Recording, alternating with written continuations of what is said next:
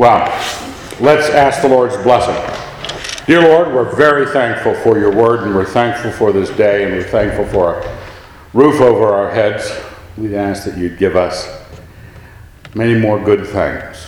In your Son's name, amen. Okay, we're in John, the Gospel of, chapter 7.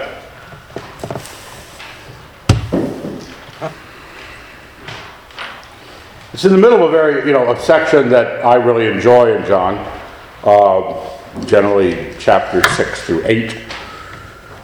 Seven's right in the middle of that. What I like about it is how, you know, sometimes we wish we had the kind of oomph, Tim the magician type of power, Jesus sort of power apostles' sort of power, and we fail to realize they ignored the Christ, they ignored the apostles. It didn't matter if they raised the dead. You know, it just, um, you think, wow, man, it would be. We had a big discussion this weekend that most, one guy was affirming that most people will repent on their deathbed if they know the gospel.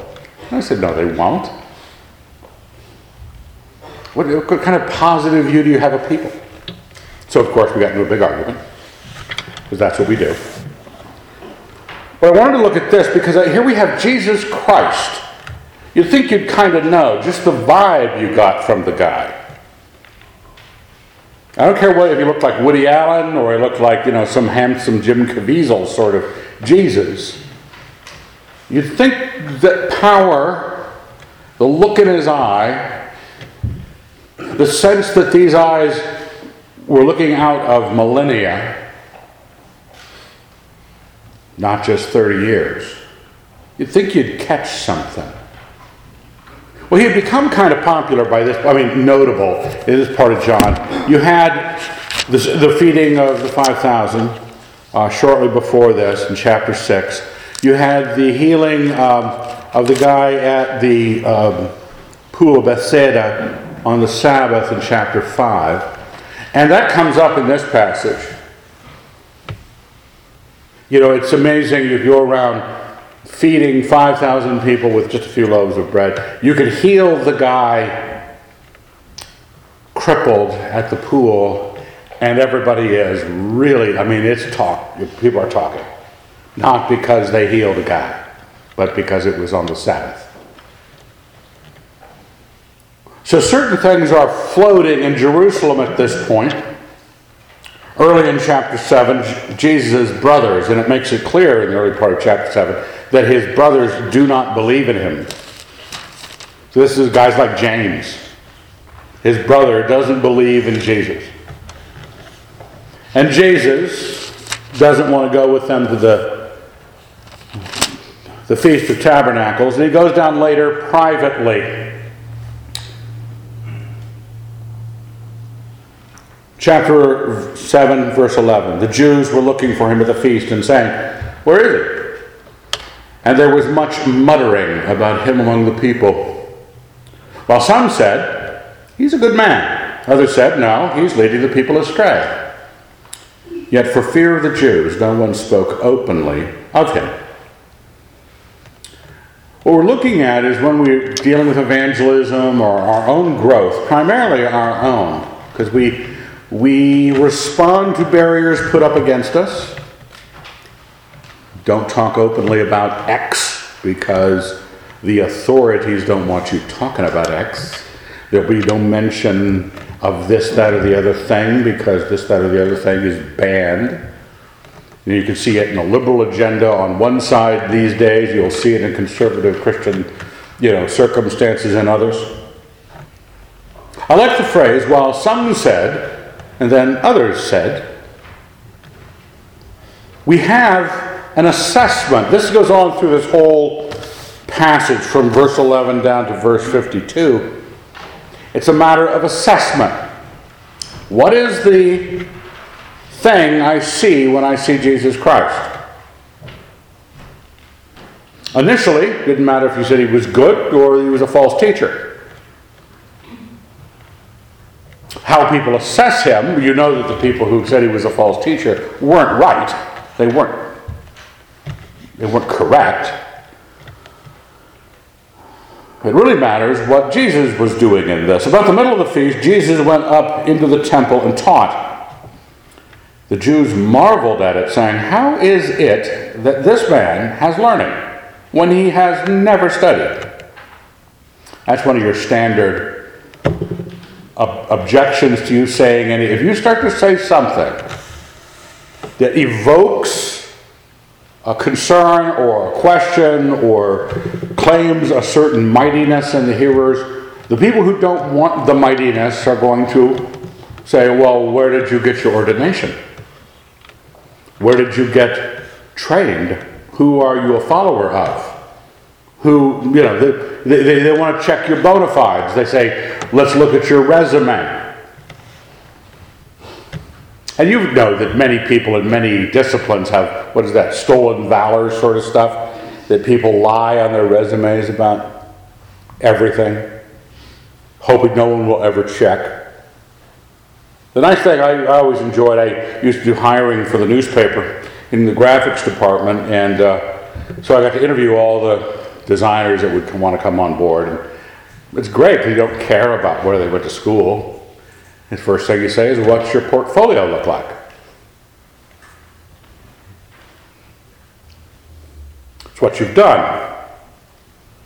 But sometimes, even though you are in a business about what has been done, not, just, not like art, but like godliness, people are more concerned when they feel that their beliefs or their uh, powers are being challenged.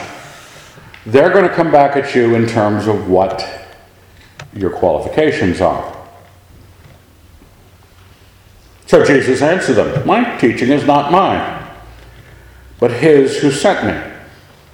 If any man's will is to do his will, he shall know whether the teaching is from God or whether I'm speaking on my own authority.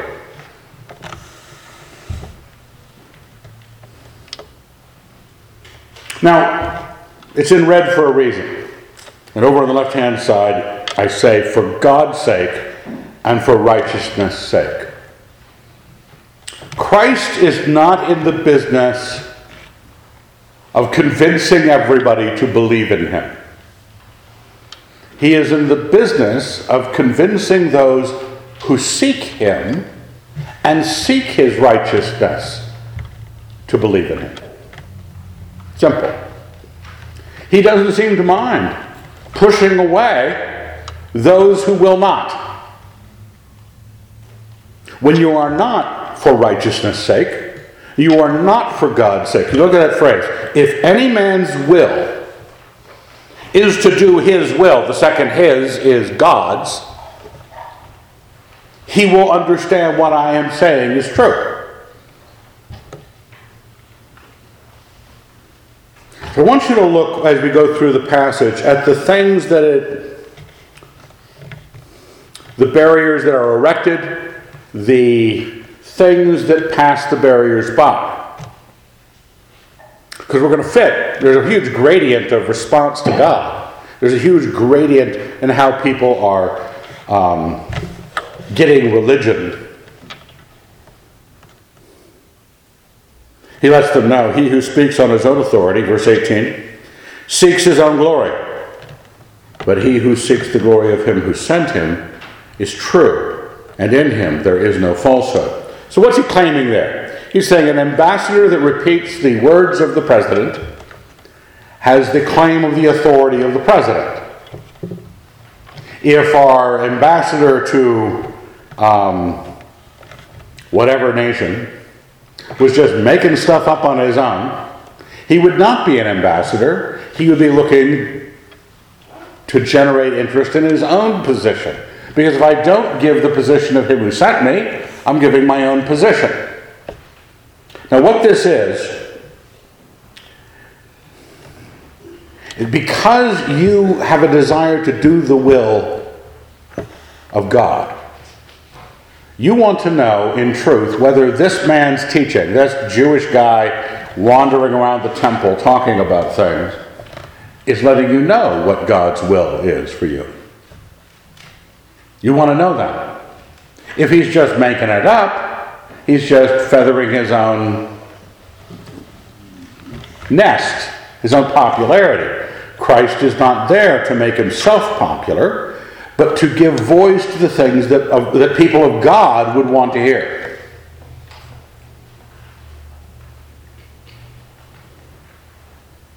Now, that's the argument from authority, the argument of revelation that says, uh, this is true because the person who told it to you has reason to be trusted.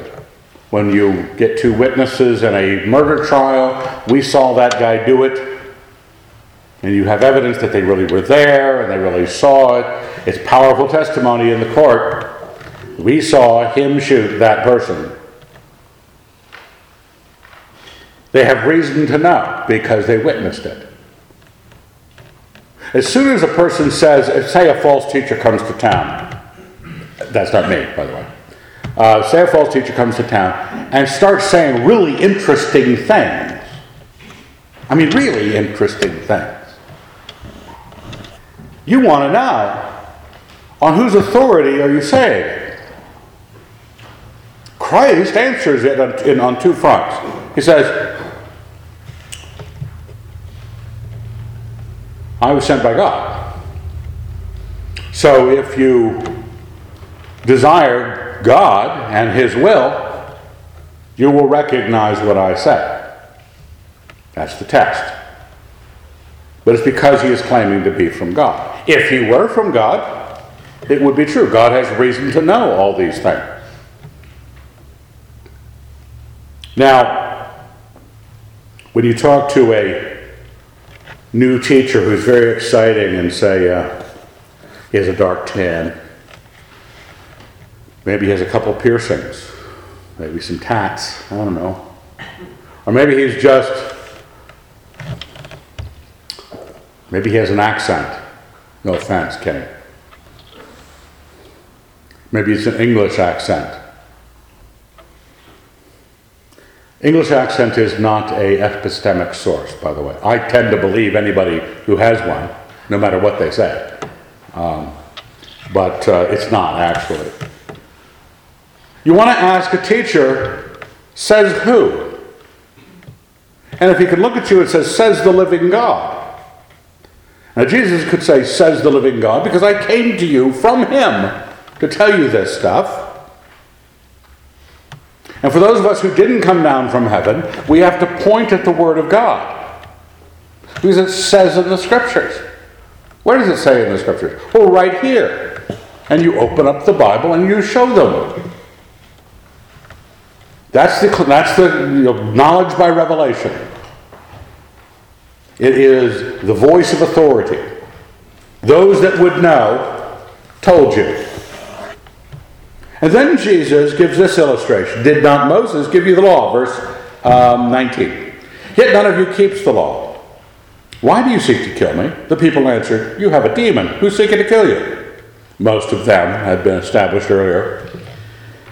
Jesus answered them, I did one deed, and you all marvel at it. He's speaking of the guy at Bethsaida. Moses gave you circumcision, not that it is from Moses, but from the fathers and you circumcise a man upon the Sabbath. If on the Sabbath a man receives circumcision so that the law of Moses may not be broken, are you angry with me because on the Sabbath I made a man's whole body well? Do not judge by appearances, but judge with right judgment. The second form of authority that Christ makes the appeal to is he says, this is reasonable. Let me show you how you follow this reason in another situation. And he calls them appearances. Well, that looks bad. Well, yeah, things don't look bad or look good. You should say, it is bad, it is good. Right judgment. He, he basically leads them through by the hand something they already do, and if so, if that is legitimate, circumcision on the Sabbath to make sure that the eighth day law is kept, you have to have the priest do work on the Sabbath. And he's saying, I was making a whole body well on the Sabbath, and it seemed to inflame all of Jerusalem. Judge but with right judgment.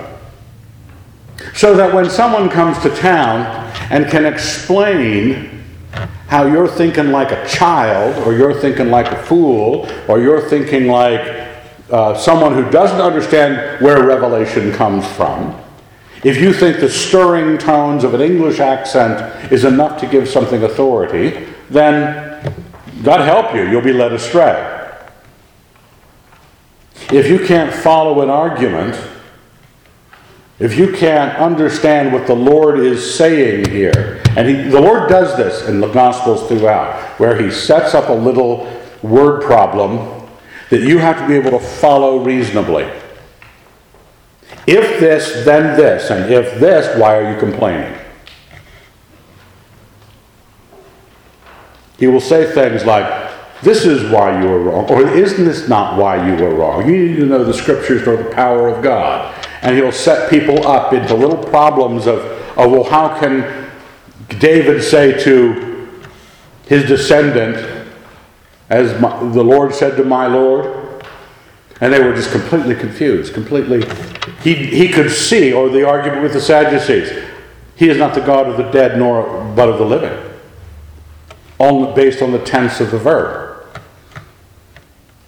Because you have to have authority. And the reason, not because we just love to have someone who's good at debate, or we love to have someone who loves to proof text everything and quote Bible at us, because it's not those that love Bible quotations and intellectual debate will follow me. No, those, if they have the will to do God's will, if they have the will to do God's will, they will follow me. They will hear me. Their ears will be open to the revelation of God, and their ears will be open to the reason of God. But not because we think reason is powerful. Is one of the concerns I have with. There's some been some modern purveyors of pretty smart stuff. You, know, you read someone like Chesterton, or you read or watch Jordan Peterson, or any of those people on on YouTube. And he says, This is great, it's fun. Neither of them were Christians. Jordan Peterson might become a Christian, but they're just reasonable, which is well and good, but we're not here serving reason. We're here because we want our lives to do the will of God. We want righteousness for God's sake and for righteousness' sake. Some of the people of Jerusalem therefore said, Is not this the man whom they seek to kill? And here he is, speaking openly, and they say nothing to him. Can it be that the authorities really know that this is the Christ?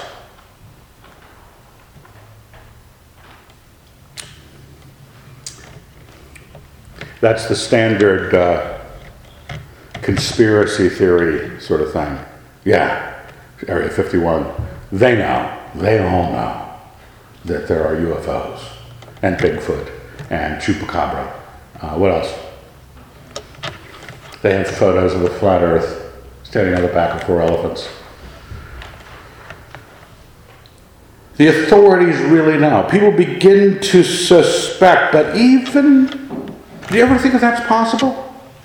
Do you ever think that's possible that we had this argument of yesterday that that people who are on their last deathbed moment, they have a chance to confess, repent, and they don't, they wouldn't. How could they? It's common sense that they would.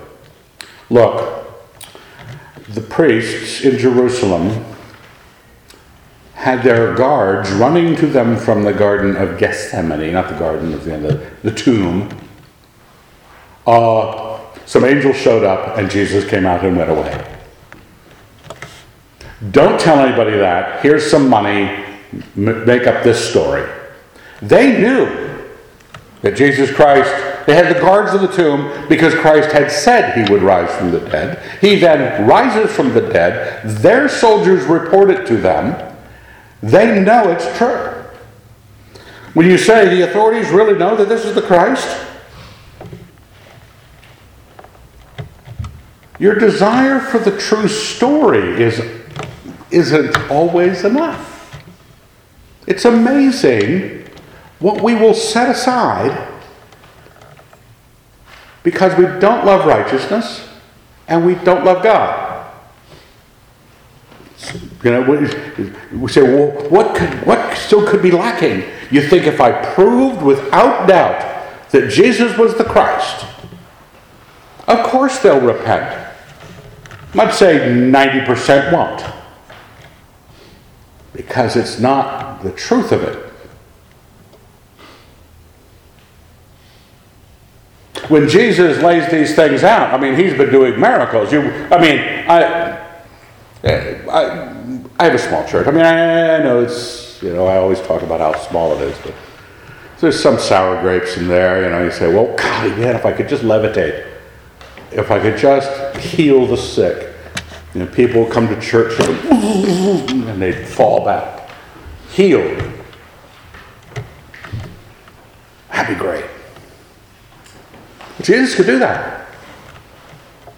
He healed a guy, and everybody's going, everybody's getting their knickers in a twist about the Sabbath.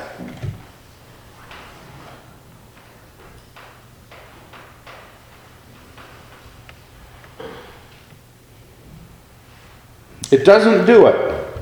We're sent on false errands. I think Jesus just goes, Nah, I'm not going to give that to you. No, I'm not going to tell you this. No, if you seek, you'll find. If you ask, you receive. Not if you don't. No, I'm not telling. He just makes everything so confusing.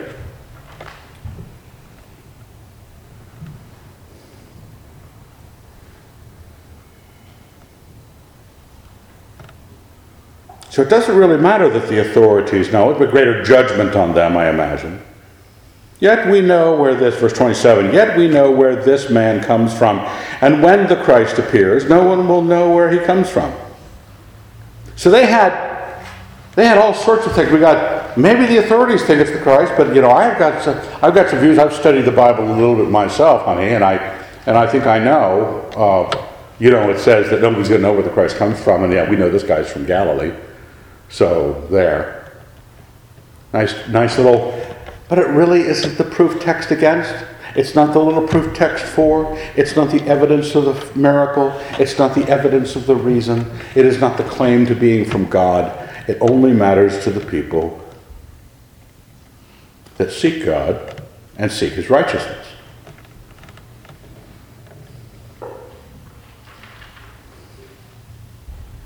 So Jesus proclaimed, as he taught in the temple, You know me, and you know where I come from? Question mark. You think you know me? You don't know me. I have not come of my own accord. He who sent me is true and him you do not know. He doesn't say God you do not know. He doesn't say God sent. me. He left. Leaves that hanging. Leaves them empty in the middle of a sentence. Who's sending you? The one who sent me. Because the people who desire to do the will of him who sent me will recognize what they hear. Right? They shall know whether the teaching is from God or whether I'm speaking on my own authority. They will recognize. If you love righteousness, if you seek it, and you seek God, the God of righteousness, you will recognize the words of Christ, speaking with the same spirit that you seek. But he doesn't give you a clear proclamation. But he says, I have not come of my own accord. He who sent me is true, and him you do not know. I know, for I come from him, and he sent me. So they sought to arrest him, but no one laid hands on him because his hour was not yet come. Yet many of the people believed in him. They said, When the Christ appears, will he do more signs than this man has done? The Pharisees heard the crowd thus muttering about him. And the chief priests and the Pharisees sent officers to arrest him. Jesus then said, I shall be with you a little longer, and then I go to him who sent me. You will seek me, and you will not find me. Where I am, you cannot come. And that's the you know the sound of one hand clapping. That's the Zen of Jesus. We're not we're not being clear here for the sake of future church confessions. Just say it. Why isn't it more clear? Because he wants his message only to be heard by those who seek God and his righteousness. And you recognize it just fine if you seek God and his righteousness. You're amazed at, at the righteousness of the teaching of Christ when you seek God and his righteousness. The Jews said to one another, Where does this man intend to go? That we shall not find him. Does he intend to go to the dispersion among the Greeks to teach the Greeks? What does he mean by saying, You will seek me, and you will not find me, and where I am, you cannot come? When I saw The Life of Brian by Monty Python, it was a Middle East humorous piece about following messiahs. The real Jesus is in the movie, in the background, teaching at the Sermon on the Mount, and the guys from Monty Python in the back of the crowd, misunderstanding everything he says. And so, blessed are the cheesemakers. Why are the, you know, and, and, you know, instead of blessed are the meek, it's blessed are the Greeks. And if you're familiar with the Bible at all, the comedy's already written in the Bible. These people are going, What's going on? I don't understand a thing. Because they don't know that someone standing in front of them could be from God Himself. That's not even included. Does he think he's going to go to the Gentiles? What's going on here? What does he mean by you cannot come? Because they're not looking forward. You ever wonder how Simeon in the temple, no warning whatsoever, he just knew that he would not die before he had seen the Lord's deliverance. So a couple walks in with a baby and he knows this is the Christ. Are you that kind of person? Because you are waiting for the Lord's righteousness. You're waiting for the voice of the Lord in some Messiah.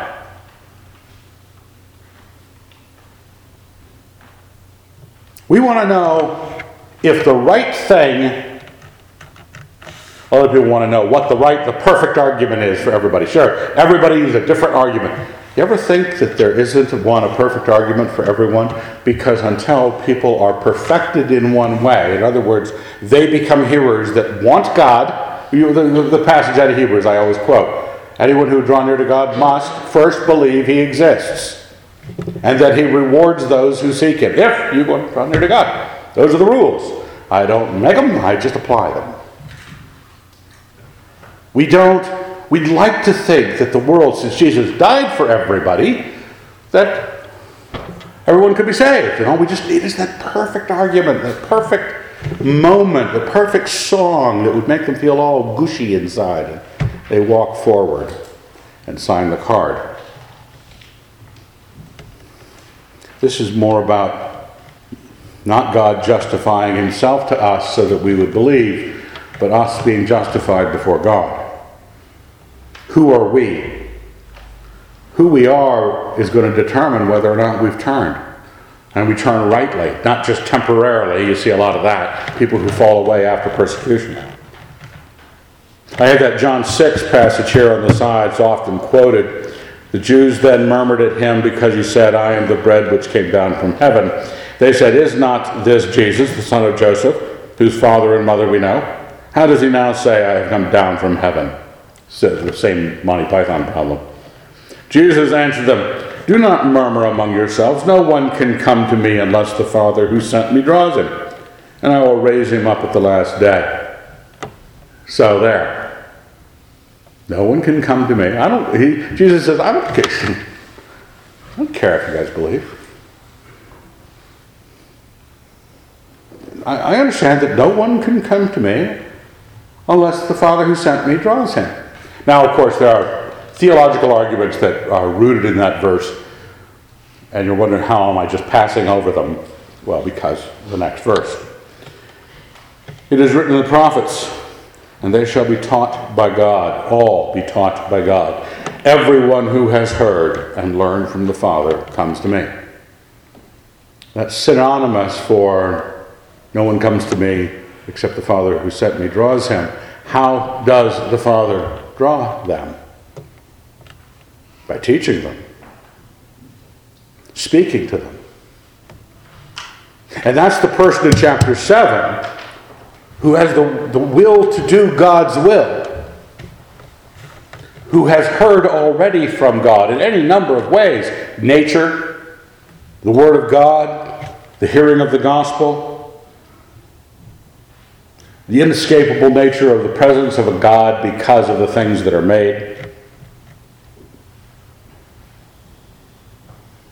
Look at what he says in verse 37. On the last day of the feast, the great day, Jesus stood up and proclaimed, If anyone thirst, let him come to me and drink. He who believes in me, as the scripture has said, out of his heart shall flow rivers of living water.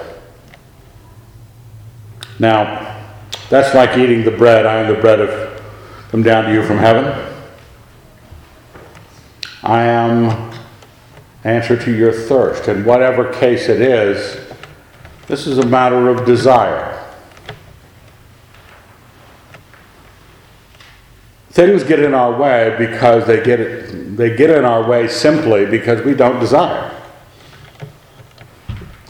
I don't know if you were ever 14. I was 14 once, and I was in love. And she was obviously the will of God. She was the pastor's daughter. I mean, what could be more the will of God? I told my father, that man there, that Charlene Johnson was the will of God. He laughed at me. I took, I took umbrage. Tell me right history. It's powerful, powerful story. He laughed at me at 14 or 15. It might have been 15, but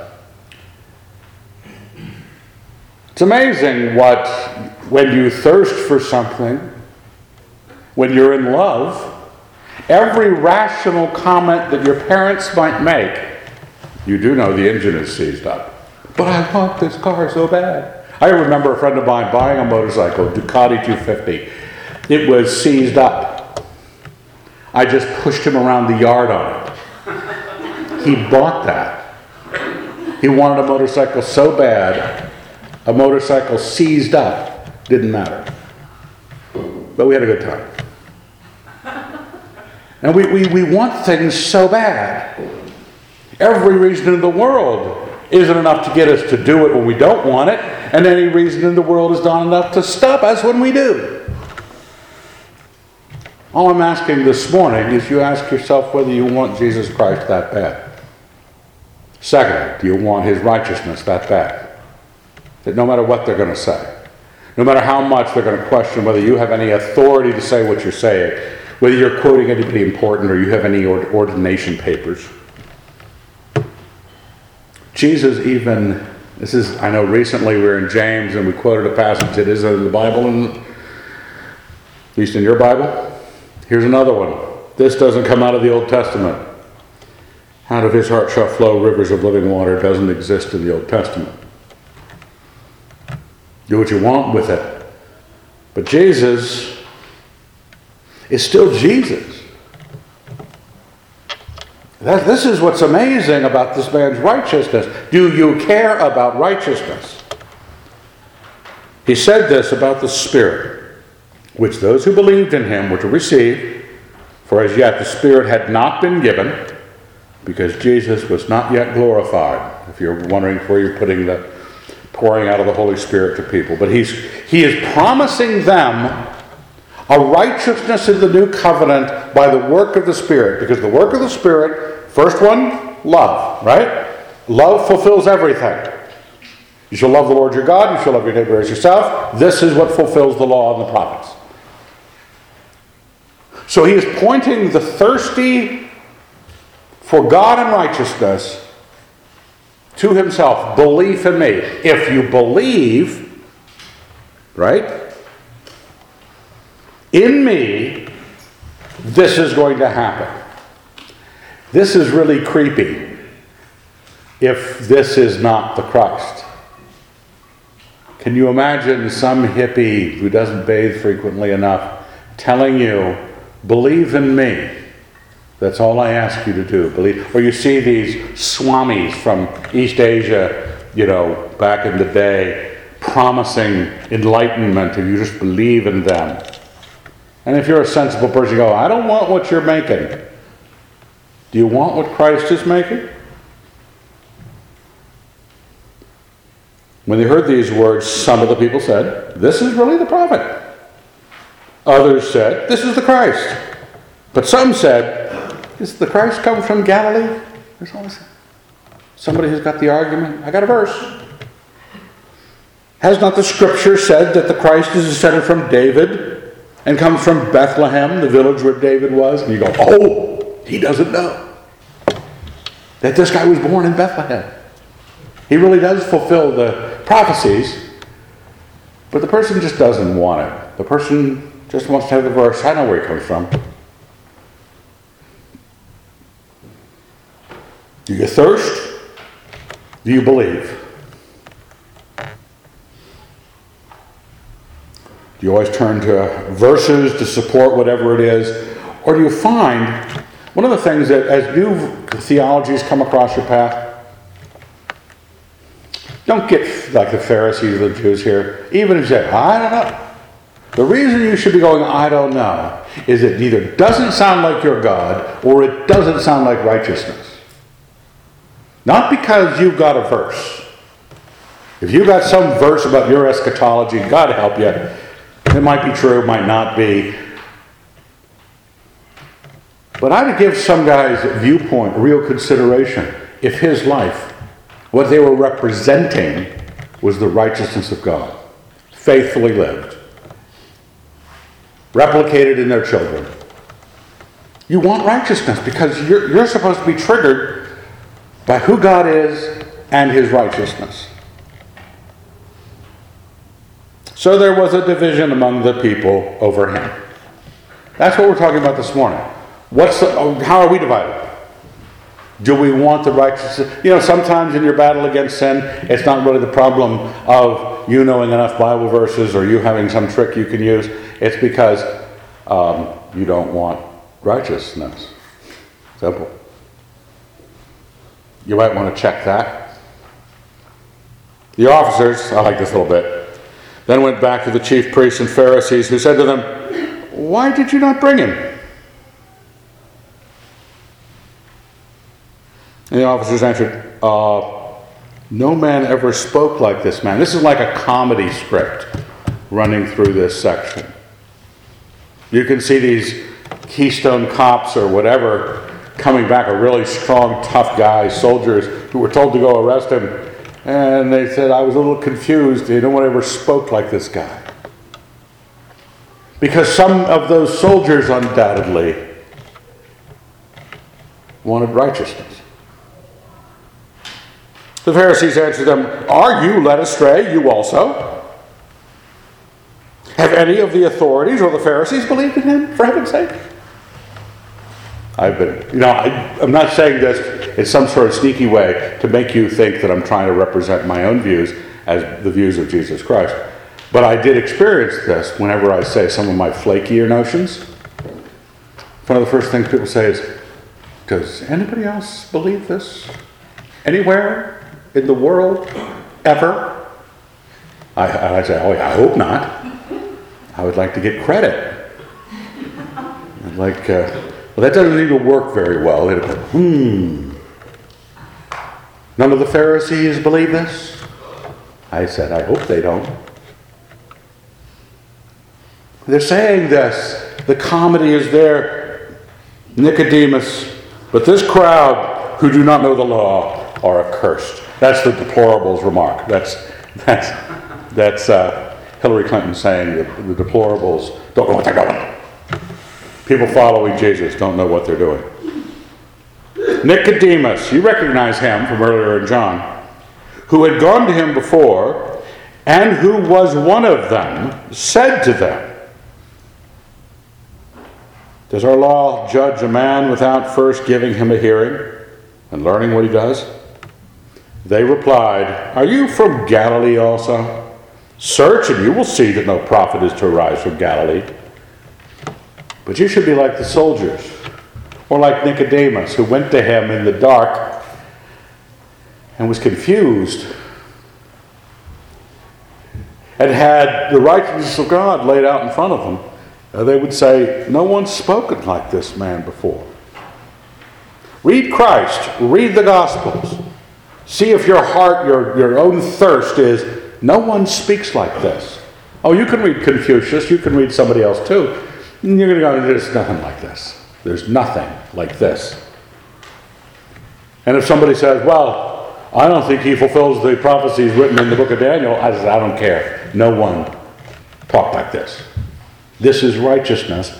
I am a person who loves righteousness. The Christians are to be people who love righteousness. The problem of sin in the world is the problem of sin in the world, and Jesus died for it, and that's the gospel. So let's be looking at Him for that. Let's thank God. Dear Lord, we're grateful. Very grateful. In your Son's name, amen.